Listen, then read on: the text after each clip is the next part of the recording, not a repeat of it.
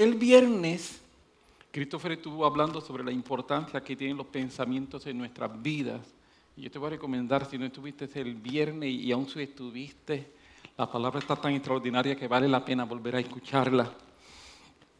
Y lo que Christopher compartió se basó, se fundamentó principalmente en un versículo que está en la Escritura y que todos conocemos, o la mayoría de nosotros conocemos, Proverbio 23, 7, que dice, porque cuál es el pensamiento en su corazón, tal es él. ¿Cuál es el pensamiento en su corazón? Tal es él. Y eh, él desarrolló el tema muy, bien. Yo no voy a repetir todo lo que dijo él, pero quiero sí mencionar cuatro puntos específicos que Christopher dijo y que yo creo que es importante para usarlo como parte de la introducción a lo que ya yo había pensado predicar antes que él predicara.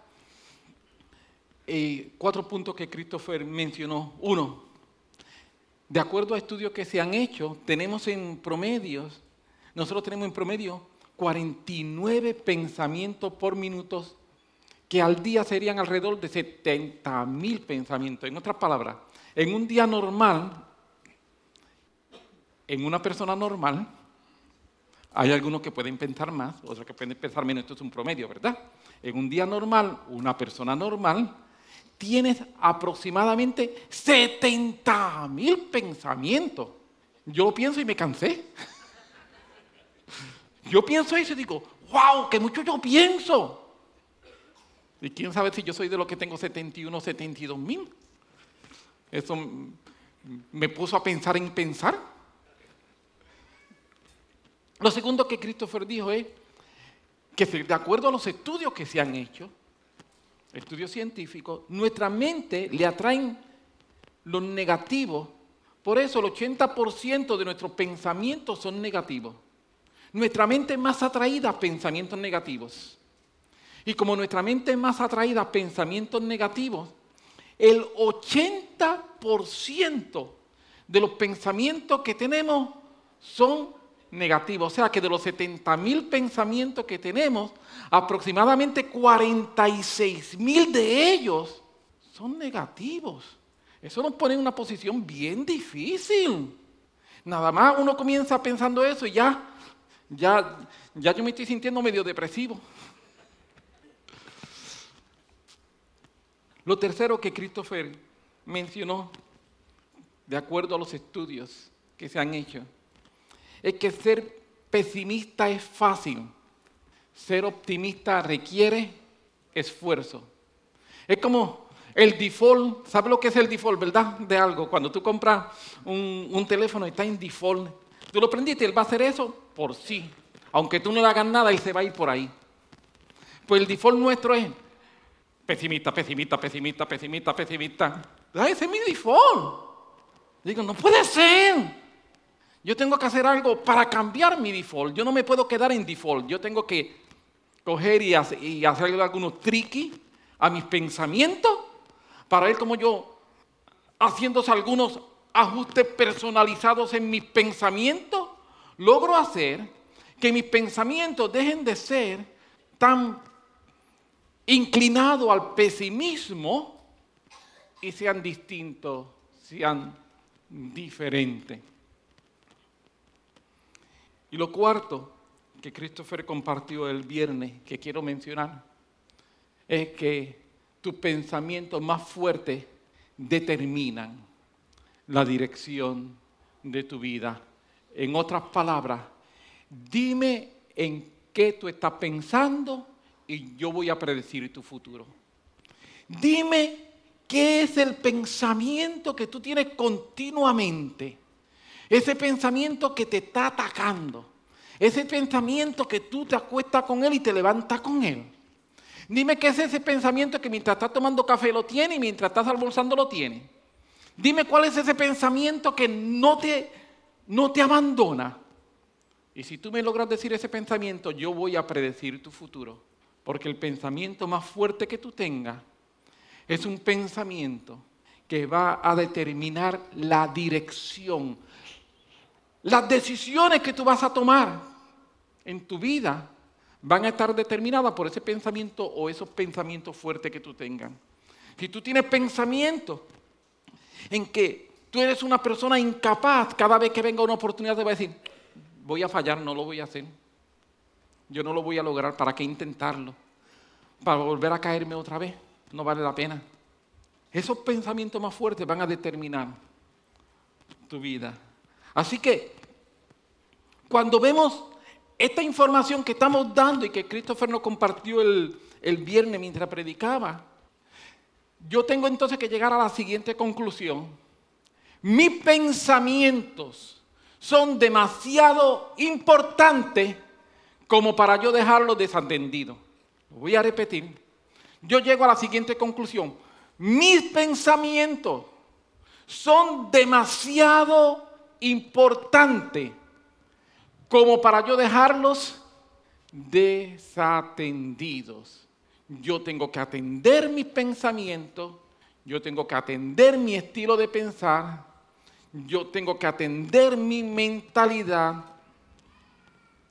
Es demasiado importante como para que yo no le preste atención y simplemente permita que ocurra. Yo no puedo permitir que mis pensamientos simplemente ocurran. El apóstol Pablo, y cobra tanto sentido, hablando acerca de lo que es las armas que Dios nos da y lo que es batalla espiritual. En un momento dice, tomando todo pensamiento cautivo. En otras palabras, nosotros nos tenemos que poner y convertirnos en personas que vamos a tomar nuestros pensamientos y los vamos a traer cautivos a Cristo Jesús. Mis pensamientos son demasiado importantes para que estén por la libre. Porque si los dejo por la libre, el 80% de ellos se van a ir a hacer cosas malas. ¿Me expliqué? Sí. Te lo estoy diciendo a ti. Y al que está a tu lado también se lo estoy diciendo. El que me está viendo por internet se lo estoy diciendo también. Si tú dejas tus pensamientos por la libre, el 80% de ellos van a dañar tu vida. Si tú dejas tus pensamientos por la libre, el 80% de ellos vienen a hacerte daño. Si tú dejas tus pensamientos por la libre, el 80% de ellos vienen a tratar de destruirte. Aleluya. Bienvenida a Comunidad Cristiana de Arecibo. Yo espero que la esté pasando bien.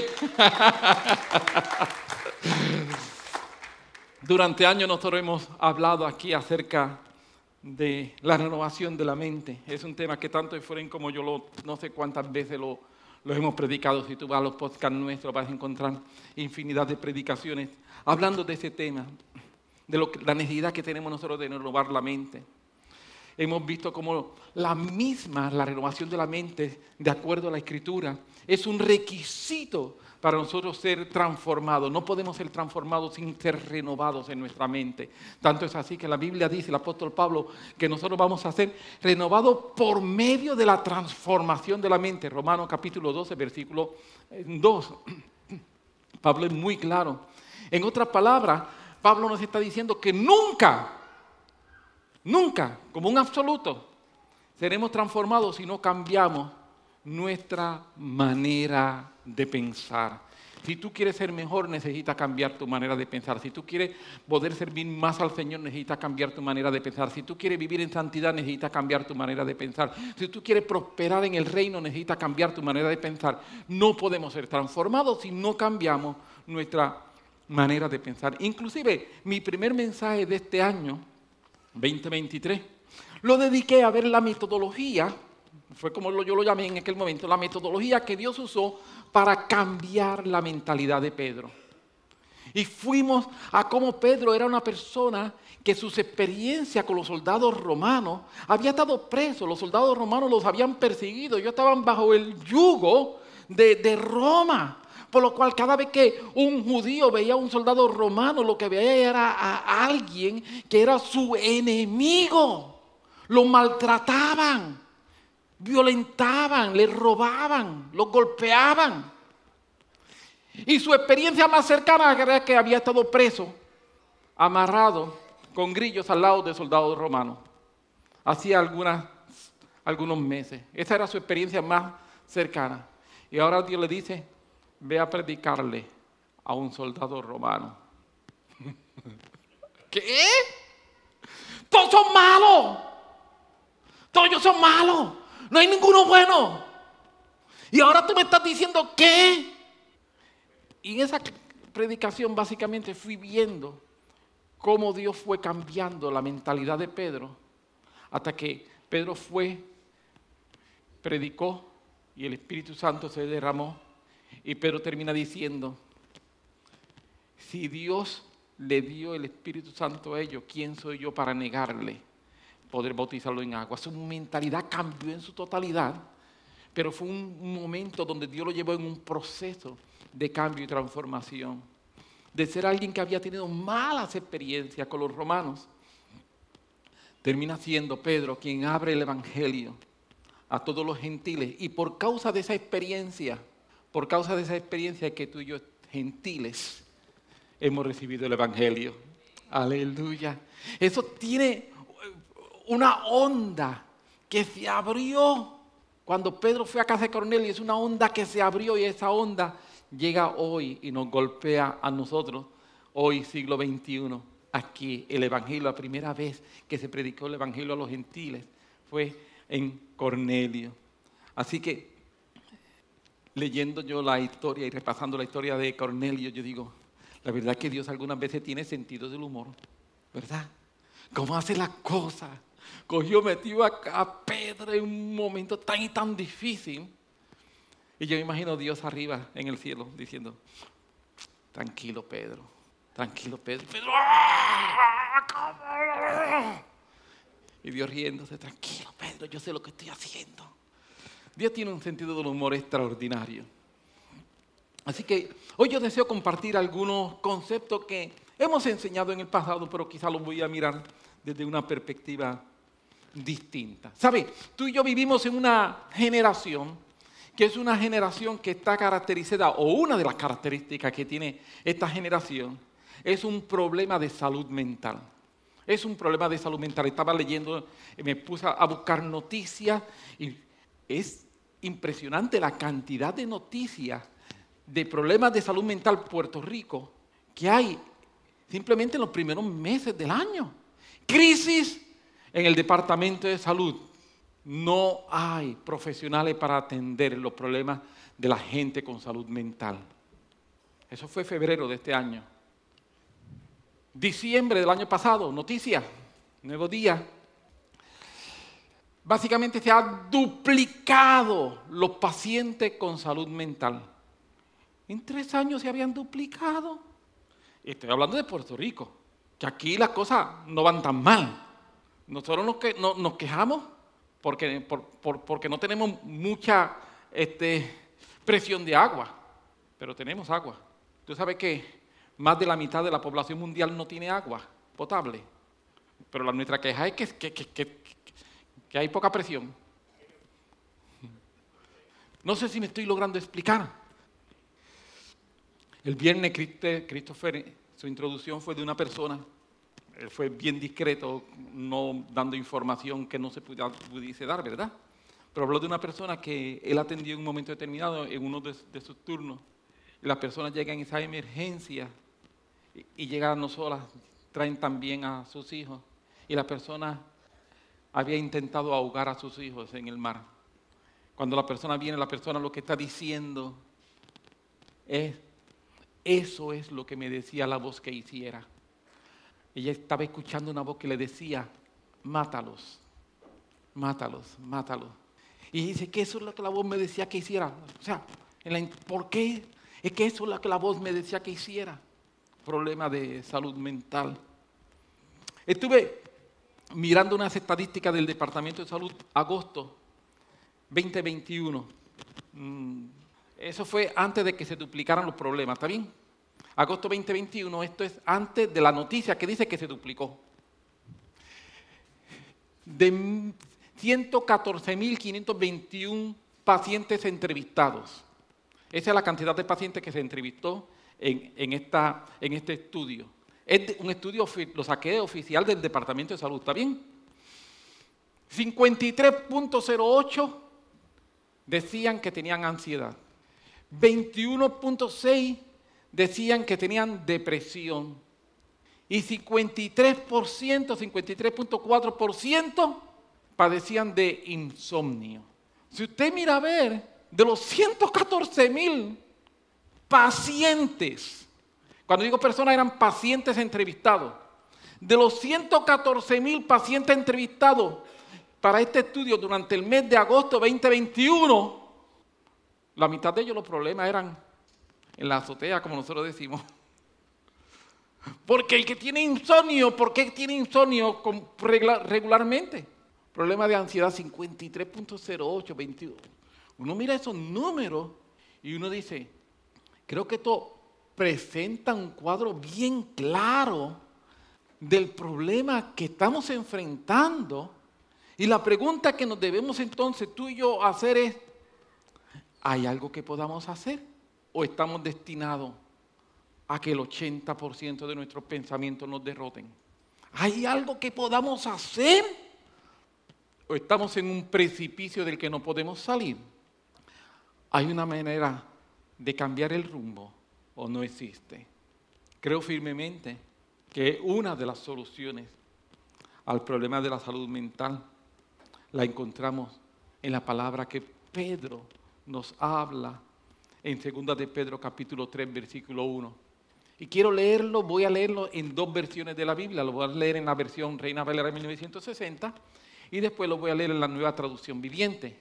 Reina Valera 1960. Amados, esta es la segunda carta que os escribo. Y en ambas, tanto en la primera como en la segunda, despierto con exhortación vuestro limpio entendimiento. Permíteme leerlo en la nueva traducción viviente, que expresa un poco más claramente lo que dice o lo que significan las palabras en el original. Queridos amigos, esta es la segunda carta que les escribo y en ambas he tratado de refrescarle la memoria. En ambas he tratado de refrescarle la memoria y estimularlo a que sigan pensando sanamente. Pedro le está indicando a los hermanos que el propósito de su carta es provocarlo mediante el recuerdo, mediante el recuerdo, provocarlo a que mediante el recuerdo piensen sanamente.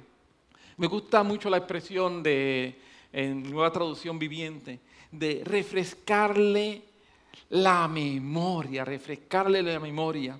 En otras palabras, Pedro no le está diciendo tanto cosas nuevas, sino repitiendo cosas que ellos sabían, pero que se le podían olvidar. Algunas veces nosotros estamos viendo a ver qué es lo nuevo que Dios nos va a decir. Vamos a ver qué es lo nuevo que trae el predicador. Vamos a ver a quién invitamos para que nos diga algo nuevo.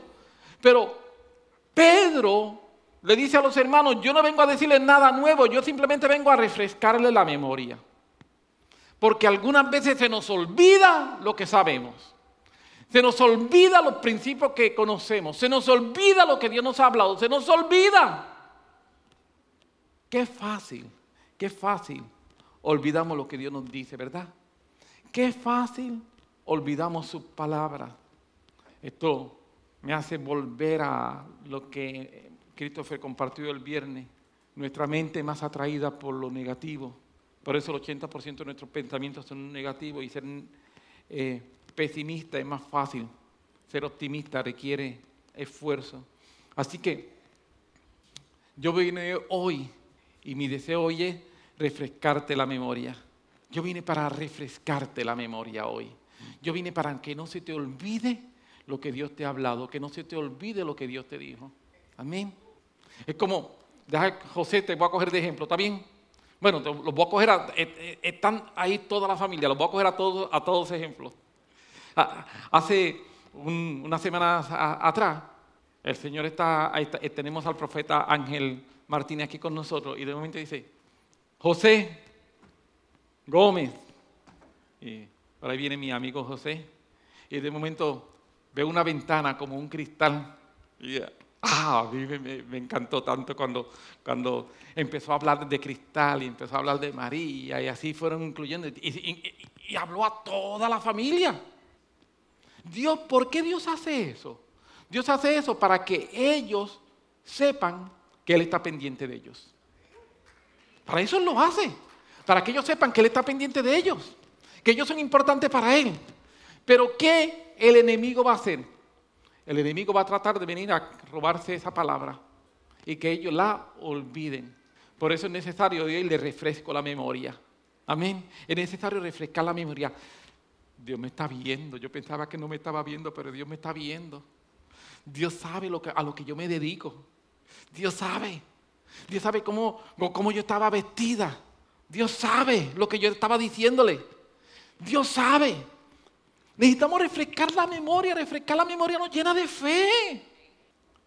Amén. Necesitamos que refrescar la memoria. Y nos dice que refrescar, refrescar la memoria, tiene como propósito que tú y yo pensemos sanamente. Porque eso era lo que decía, te refresco la memoria para que pienses sanamente. Amén. Si la memoria mía no se refresca, mi pensamiento no va a ser sano. Porque voy a estar esclavo del 80% de lo negativo. Refrescar la memoria es hacer que ese 80 vaya bajando y que el 20 vaya subiendo. Refrescar la memoria es coger los pensamientos y llevarlos cautivos a Cristo Jesús. Refrescar la memoria es entrar en un proceso de renovación de la mente. Refrescar la memoria es permitir que el Espíritu Santo empiece a llenar aún más quien yo soy. Refrescar la memoria es un proceso necesario. Si yo no refresco la memoria, mi estilo de pensar va a ser un estilo de pensar enfermo. Aleluya. Sí, porque si refrescar la memoria me hace pensar sanamente, no refrescar la memoria me mantiene pensando enfermamente. Amén. Aleluya. Lo voy a repetir. Si refrescar la memoria me hace pensar sanamente, no refrescar la memoria me mantiene pensando enfermamente. Así que para nosotros pensar sanamente, necesitamos refrescar la memoria. Así que una de las maneras en que nosotros podemos salir de estas estadísticas del Departamento de Salud, donde más del 50% de las personas tienen problemas acá arriba, una de las personas que nosotros vamos a salir de ahí es refrescando la memoria, recordando. Por eso, nosotros encontramos en la Biblia una y otra vez que Dios le dice al pueblo de Israel, recuérdate de lo que te hablé. No te olvides mis palabras. Escríbela, repítela. Mientras vas por el campo, repítela. Escríbela en los dinteles de tu puerta. Los dinteles de la puerta es el marco de la puerta.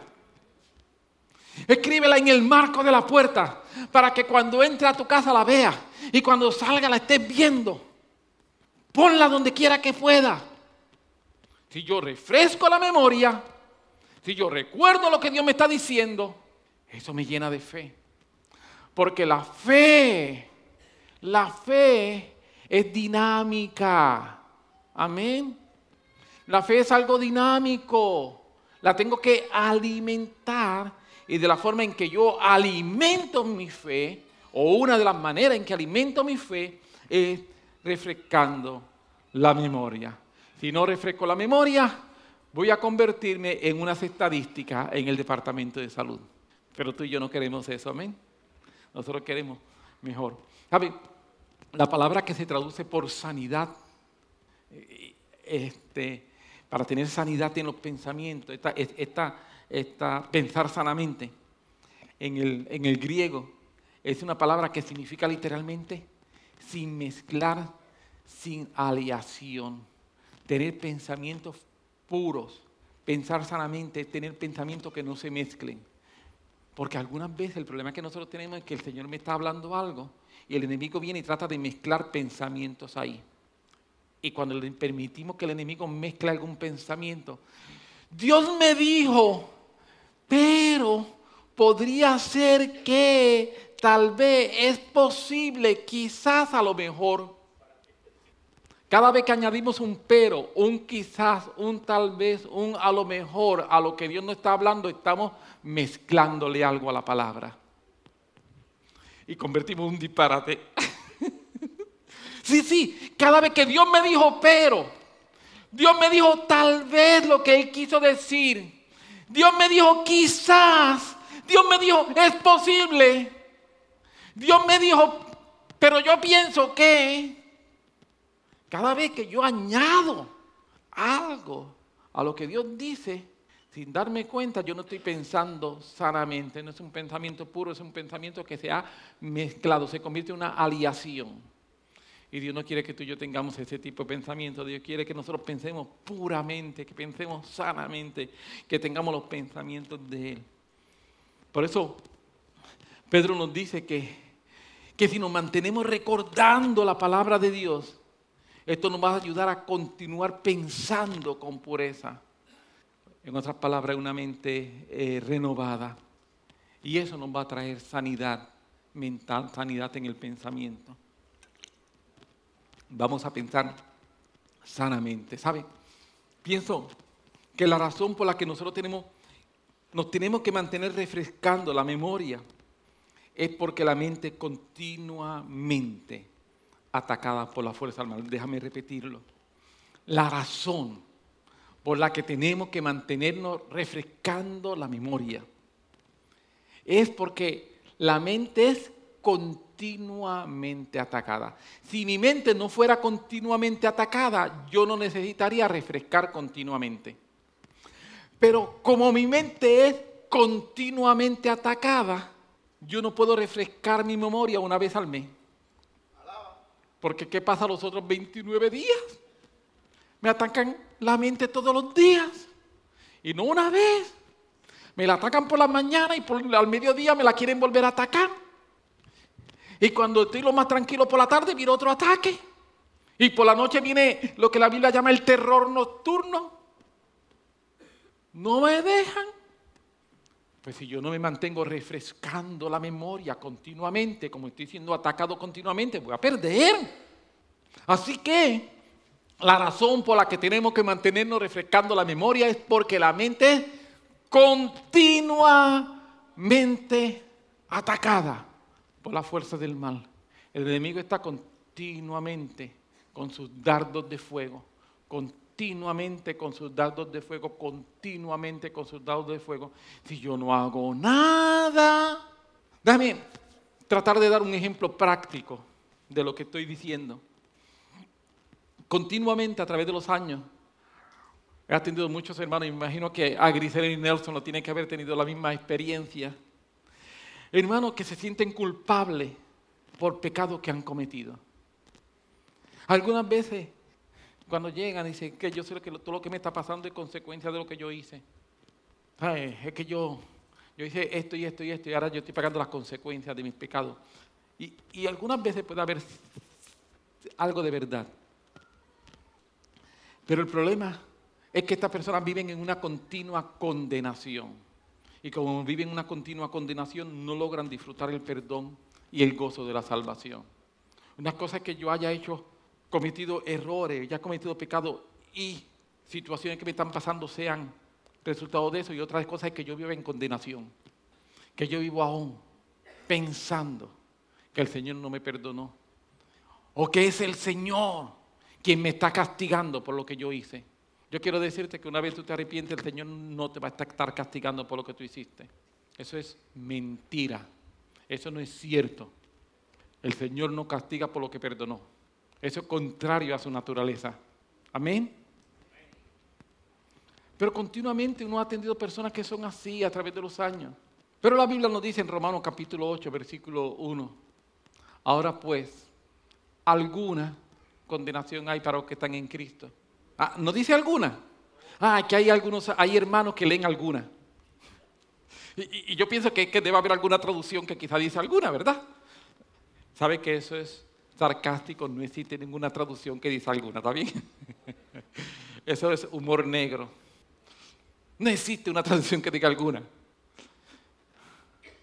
Ahora pues, ninguna condenación hay para los que están en Cristo Jesús, los que no andan conforme a la carne, sino conforme al Espíritu.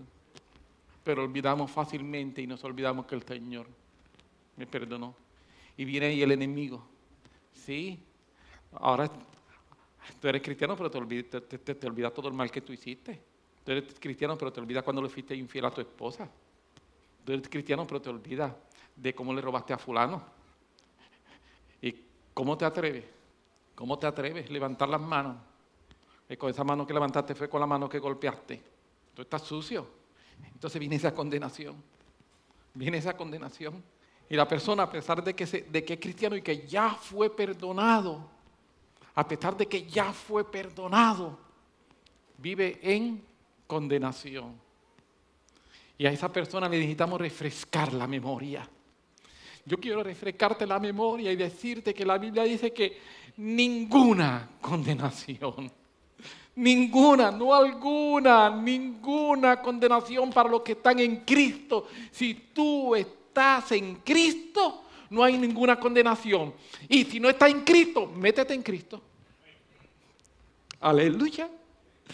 Si tú no estás en Cristo, métete en Cristo y cuando te metes en Cristo, eres cobijado porque ninguna condenación hay para ti. ¿Me, estoy logrando explicar? La Biblia es bien práctica, es muy fácil, es bien buena. Existe una diferencia entre convicción y condenación. La convicción es algo que hace el Espíritu Santo. Cuando yo peco, el Espíritu Santo inmediatamente trae convicción. Mira, convicción es sentirse culpable de un pecado no confesado. Cuando yo peco y yo no he confesado mi pecado a Dios, el Espíritu Santo trae convicción. La Biblia habla convicción de pecado, eso lo trae el Espíritu Santo, pero él, siempre la convicción de pecado, siempre es de un pecado no confesado. Amén. Y cuando hay un pecado no confesado, yo empiezo a sentir culpable porque no, pero tan pronto yo lo confieso, digo, Señor, perdón, perdóname, hice tal cosa, dije tal cosa, cometí tal de esto, perdóname. Inmediatamente que yo confieso, yo tengo, como dice el apóstol Juan, el abogado. Y él intercede por mí. Y en fracciones de segundos yo soy perdonado. Eso es vivo en vivo, real time. Yo confío, ¡pum! El pecado, me, el pecado me fue perdonado. Y si un segundo después yo hablo de tal pecado, el Señor en el cielo dicen, ¿de qué tú estás hablando? Ya eso se perdonó y se olvidó. Ya para efectos nuestros no cuenta. Y esa es convicción. Pero condenación es sentirse culpable de un pecado confesado. Y eso no viene de Dios. Si tú eres cristiano, a ti te aplica convicción. Viene la convicción, que es el Espíritu Santo, tú te arrepientes y ahí se acabó. Pero si después de tú haberte arrepentido, viene condenación, eso nunca es de Dios. Ese es el enemigo. ¿Y sabe cuál es la, solución? Refrescarte la memoria, Recuérdate que ya tú te arrepentiste, ya Dios lo, te perdonó. recuérdate. Tú lo hiciste, sí, pero también recuérdate que ya te arrepentiste y en el momento en que te arrepentiste, Dios borró todo. Amén. Refrescar la memoria me va a traer, ay, sanidad mental. Porque la condenación, ah, la condenación trae enfermedad en la mente hay gente que no puede dormir por los pensamientos de condenación. Hay gente que no puede dormir por el pensamiento de culpa. Pero tan pronto yo recibo mi perdón y se me refresca la memoria, yo no puedo hacer nada para resolver lo que hice. Lo único que puedo hacer es arrepentirme de ello. Y ya lo hice. Soy perdonado y la paz de Dios viene sobre mí y sobre mi mente. No aceptemos la condenación. Amén. Nuestra mente está continuamente bajo ataque. Cuídala. Tu mente, tu mente, y al que me está viendo por internet, tu mente está continuamente bajo ataque. Cuídala. cuídala. Aleluya. Primera de Juan capítulo 3 versículo 8 es un, un versículo bien interesante. Permíteme ir rápido a él. Porque el que practica el pecado es del diablo, porque el diablo peca desde el principio. Pero quiero hacer énfasis en la segunda parte del versículo, la última oración. Para esto. Ah, para esto me habla de propósito. Para esto me habla de un plan. Para esto me habla de algo que se está desarrollando para esto. Para esto apareció el Hijo de Dios. ¿Para qué? Para deshacer las obras del diablo. La palabra que se utiliza en el original por deshacer significa literalmente deshacer. hay algunas veces que uno busca y dice, mira lo que significa lo que está traducido. No hay mucho más que decir. lo que significa literalmente deshacer. O sea, es coger algo y romperlo de manera tal que no se pueda juntar nuevamente. Para eso vino. Para esto. Jesús vino a la tierra y la misión de Jesús fue coger las obras del diablo y decir, ok, ¿qué el diablo está haciendo contra Pioja? Lo voy a deshacer. ¿Me estoy explicando? ¿Qué el diablo está haciendo contra Tony? Lo voy a deshacer. ¿Qué el diablo está haciendo contra Edgardo? Lo voy a deshacer. ¿Qué el diablo está haciendo contra José? Lo voy a deshacer. Para esto, para esto apareció el Hijo de Dios. Jesús aparece en la tierra y cuando Jesús aparece en la tierra dice, voy a coger las obras del diablo y las voy a deshacer, descomponer. Tan pronto yo las deshaga, no se pueden volver a juntar. Qué interesante. Jesús vino a destruir, deshacer las obras del diablo. Entender esto a mí me llena de ánimo. Yo espero que a ti también te llene de ánimo de que las obras del diablo, nuestro, que Él viene con todo su conflicto y lo demás, Jesús vino a deshacerla. Así que cuando Jesús venció en la cruz del Calvario, no solamente obtuvo victoria, sino que Jesús no solamente obtuvo victoria, sino que literalmente destruyó las obras del diablo. Por esto, escúchalo y escúchalo bien. Lo único, lo único que el enemigo puede usar en nuestra contra es él, porque sus obras las destruyeron. Él decía, yo vengo contra Nelson y vengo haciendo esto, esto y esto. Pero Nelson entregó su vida a Jesús.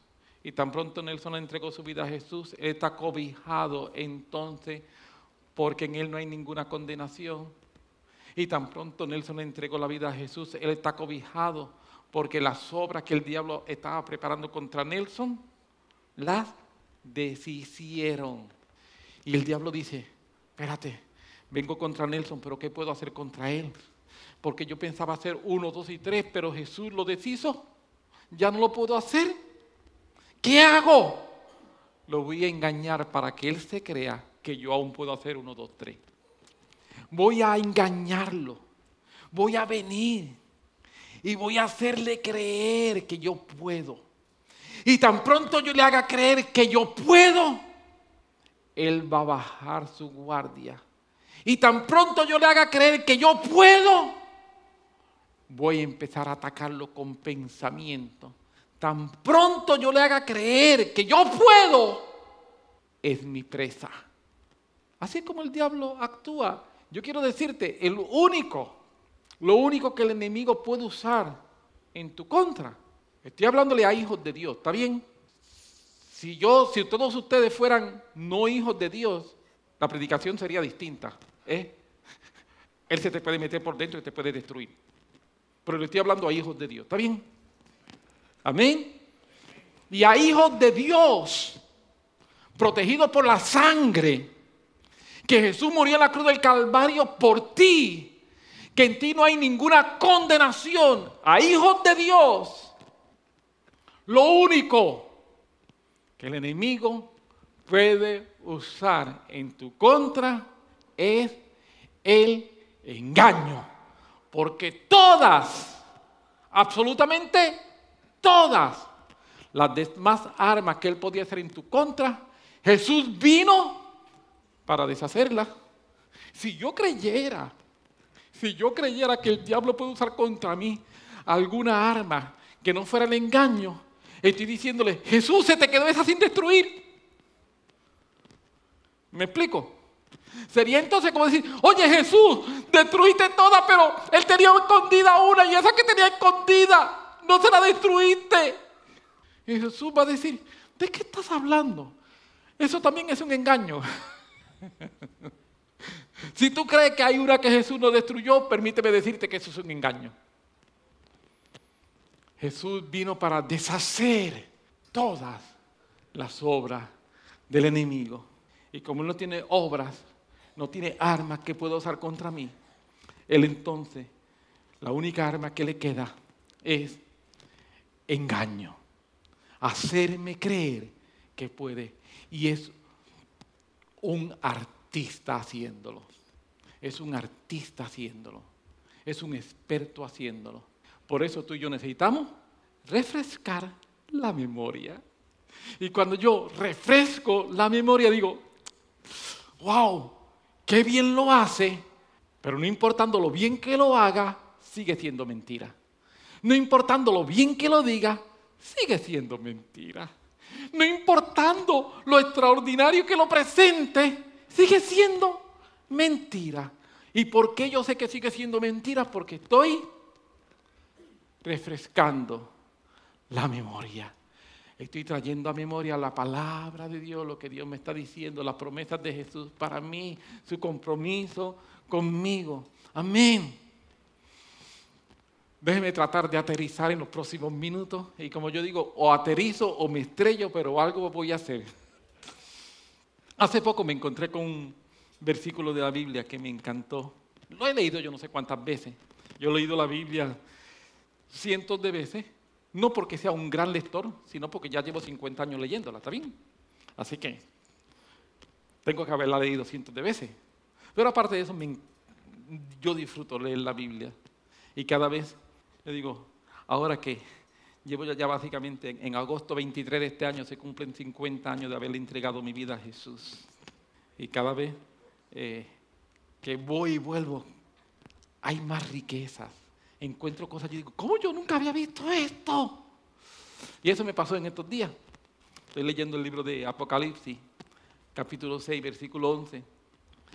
Dice, y se le dieron vestiduras blancas y se le dijo que descansen todavía un poco de tiempo hasta que se completara el número de sus consiervos y sus hermanos que también habían de ser muertos como ellos. Aquí se está hablando eh, el, trasfondo, Juan está hablando acerca de la gran tribulación y gente que se va a convertir en la gran tribulación y que, van a, y, que, están allá. Pero lo que me interesó de momento, que dice, hasta que se completara el número. Esta frase, esta frase de que se complete el número, me trae la idea de la existencia de un plan. Sí, esta frase, que se complete el número. O sea, no es hasta que se... No, no, hay un número. Y se está esperando, se convirtió uno, dos, se convirtieron cien, se convirtieron mil, se convirtieron tres mil quinientos, se convirtieron cien mil. Pero espérate, aún falta uno. Aún falta uno. Tenemos que esperar a que se complete el número. Y cuando yo veo eso, de momento yo ¡Ah! hasta que se complete el número de sus consiervos, digo, wow, hay un plan, hay un plan. No me refiero a predestinación, me refiero a la capacidad que Dios tiene de anticiparse a los acontecimientos. Dios tiene la capacidad de, como Él tiene un conocimiento previo, él se puede anticipar. Él es omnisciente. Y por ser omnisciente tiene esa capacidad de preparar de antemano. Y eso a mí me habla de un plan. Y, tú dices, ajá, ¿y qué tiene que ver eso con lo que tú estabas diciendo? Te lo voy a decir. ¿qué tiene que ver eso con refrescar la memoria? Te lo voy a decir. Cuando Dios pensó en Lenny, Dios pensó en un plan. Y Dios preparó un plan para Lenny. Eso dice Efesios capítulo 2, versículo 10. Que Dios preparó obras para cada uno de nosotros, para que nosotros andemos en ella. Amén. Cuando Dios pensó en Rafa, Dios dijo, Rafa, tengo un plan. Cuando Dios pensó en Joselito, dijo, Joselito, tengo un plan. Y así por el estilo. Cuando Dios piensa en Xavier, Xavier, tengo un plan. Cuando piensa en José, José, tengo un plan. Cuando Dios piensa en cada uno de nosotros, Dios dice, tengo un plan. Pero el enemigo trata de que yo no lo sepa. El enemigo no quiere que tú sepas que hay un plan contigo. Porque si tú no sabes que hay un plan contigo, tú piensas que tu vida es un desastre, que tú no sabes qué va a pasar mañana contigo. Si tú no sabes que hay un plan contigo, tú puedes pensar, yo no sé si voy a poder lograrlo o no voy a poder lograr. Si tú no sabes que hay un plan contigo, tú algunas veces te puedes sentir tan y tan a la deriva, te puedes sentir tan y tan solitario, te puedes sentir tan y tan sin esperanza, te puedes sentir que las situaciones que están ocurriendo, tú no sabes cómo vas a solucionarlas y es por causa de que tú no sabes que hay un plan. Pero tan pronto tú sabes que hay un plan, tú dices, yo no entiendo cómo va a pasar, yo no sé cómo Dios lo va a hacer pero yo sé que Él tiene un plan. Lo que yo estoy viendo ahora me dice que me muero, pero Él tiene un plan, así que no me muero nada. A pesar de que yo sienta que no puedo lograrlo, Él tiene un plan. Y su plan es más grande que mi circunstancia. Su plan es más grande que mi problema. Su plan es más grande que mi situación. Él tiene un plan. ¿Cómo lo va a hacer? Yo no sé, yo no sé. Pero Él tiene un plan que es mejor que el mío. Y yo necesito refrescarme la memoria. Yo necesito refrescarme la memoria y que cada vez que vienen los pensamientos y las situaciones y las circunstancias y me golpean y me siento que me estoy quedando sin aire y me siento que no puedo respirar y siento que, que el corazón me está bombeando y siento que se me va a explotar, tengo que decirte, Edwin, Dios tiene un plan. Dios tiene un plan. Recuérdalo. Recuérdalo. Que no se te olvide que no se te olvide. Dios tiene un plan. Y tan pronto empiezo a recordar que Dios tiene un plan. ¿Mi situación se resolvió? No. Pero empiezo a pensar sanamente y pensar sanamente me va a ayudar a salir de mi situación. Amén. ¿Se me resolvió el problema? No. Pero empiezo a pensar sanamente y pensar sanamente es el primer paso en la solución de mis circunstancias, de mis problemas, de mis situaciones. Mientras yo no me mantenga pensando sanamente, lo que estoy haciendo es que me estoy hundiendo. Para yo empezar a salir, necesito comenzar a pensar sanamente y pensar a recordar que Dios tiene un plan. Conocerlo, saber que Él tiene un plan, me ayuda a pensar correctamente. La Biblia nos habla del plan de Dios. Y el plan de Dios para ti, escúchalo, te lo digo, lo pruebo con la Biblia y oramos. El plan de Dios para tu vida es bendición. Sí. Espérate. El plan de Dios para mi vida es bendición. Escúchame, escúchame. Un momento. Génesis capítulo 1, versículo 26 y 27, nosotros tenemos la creación del hombre. Amén. Y dijo Dios, hagamos al hombre y vamos a hacerlo a nuestra imagen, conforme a nuestra semejanza. Y Dios tomó y Dios creó al hombre a su imagen, conforme a su semejanza. Eso es Génesis capítulo 1, versículo 26, versículo 27. Cuando Dios crea al hombre, Dios crea al hombre perfecto. ¿Usted está conmigo? ¿Sí? Sí, sí. Dios crea al hombre perfecto, eso dice la Biblia. Cuando Dios, Dios crea al hombre, Dios crea al hombre perfecto. Génesis 1, 26 y 27, Dios crea un hombre, Dios crea un hombre perfecto. Amén. Por favor, dime amén, tírame con un zapato, haz algo. Dios crea al hombre perfecto. Pero luego tenemos, después de Génesis 1, 26 y 27, ¿sabe lo que viene? Le digo, Génesis 1, 28. Y Génesis 1, 28 dice, va y dice, y los bendijo Dios. Espérate, si el hombre era perfecto, ¿por qué Dios tuvo que bendecirlo? Porque sin la bendición el hombre estaba incompleto. Era perfecto pero no completo. Para que el hombre estuviese completo, en adición, haber sido creado en perfección, necesitaba la bendición. Amén. En Cristo, nosotros somos nueva criatura. Y en Cristo somos creados perfecto. Pero no solamente nos creó perfecto. Ahora el apóstol Pablo nos dice que Él nos bendijo con toda bendición espiritual en lugares celestiales en Cristo Jesús. Efesios capítulo 1, versículo 6. Entonces, se repite lo mismo. En la creación hay una creación perfecta y después de la creación hay bendición. Y en la nueva creación hay una creación perfecta, pero consecuentemente hay bendición. Porque Dios te creó y me creó para que nosotros seamos herederos de bendición, para que nosotros seamos portadores de bendición. Y esto no tiene nada que ver con super fe, esto tiene que ver con Biblia. Amén. Eso soy yo. Yo, soy alguien que cargo bendición de Dios. Entonces el diablo viene a decirte, eh, Pablito, tú no puedes. Eh, no podrás tú. Yo cargo bendición. Yo tengo un plan. Hay un plan de Dios. Tu plan es de prosperarme. No te olvidas de mí.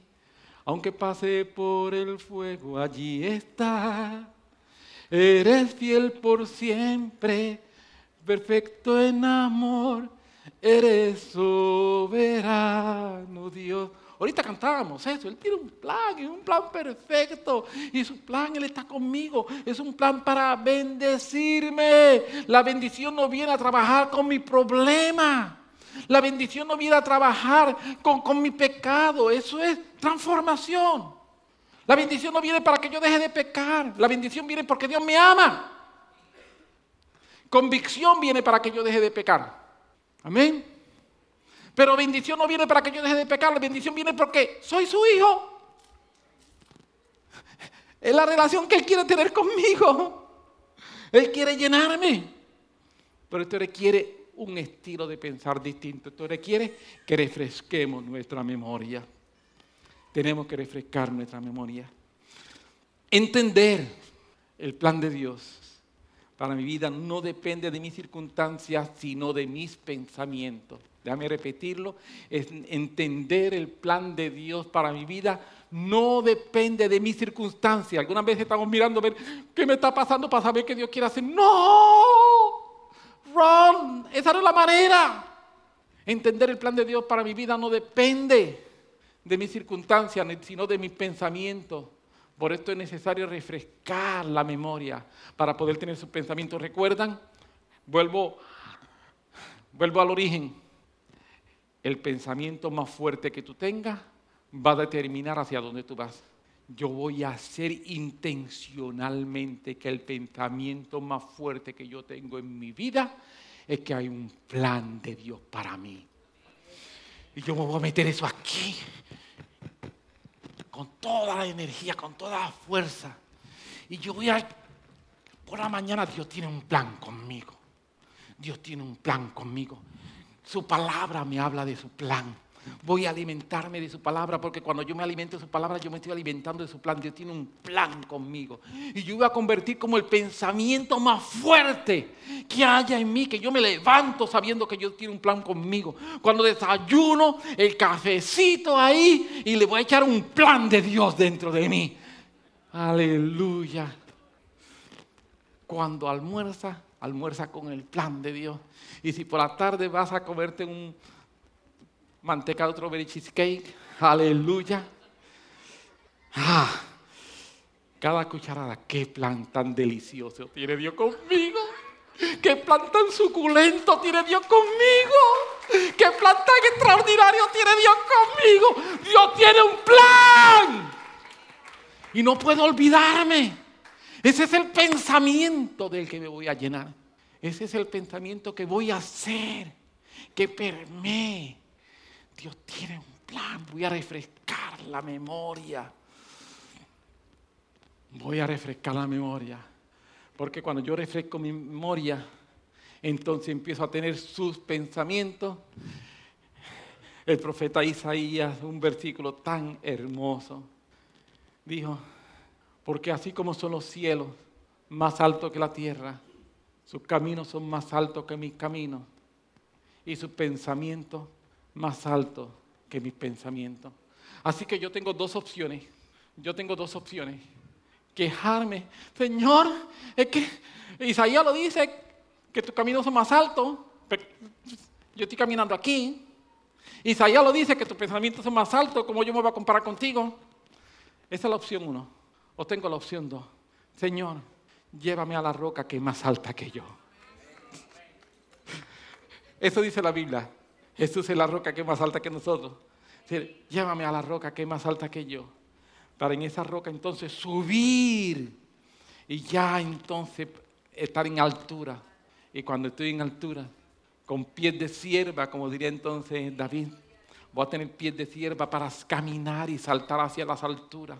El pie de sierva lo que la sierva hace es que puede brincar por encima de los obstáculos. El obstáculo está ahí, pero la sierva no está mirando el obstáculo. La sierva está mirando la meta.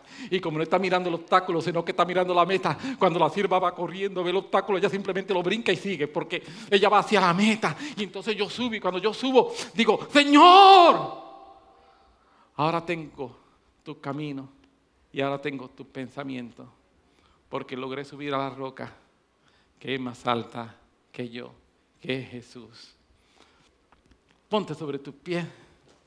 Yo espero ayudarte, darte una herramienta para pensar sanamente. Amén. Darte una herramienta para ayudarnos a cómo pensar. Padre, por cada uno de nosotros yo quiero orar. Por cada uno de los que estamos aquí yo quiero pedir tu gracia. Y quiero pedir, Señor, que que tú seas con nosotros, ayudándonos. Padre, glorifícate en nuestras vidas. Glorifícate, Señor. Sé con nosotros, ayúdanos, ayúdanos. Y que la gracia de tu Espíritu sea refrescándonos pensamientos, acordándonos de lo que tú nos estás hablando. Que hoy podamos hacer este compromiso contigo, el compromiso en que tú estás con nosotros. Yo le voy a pedir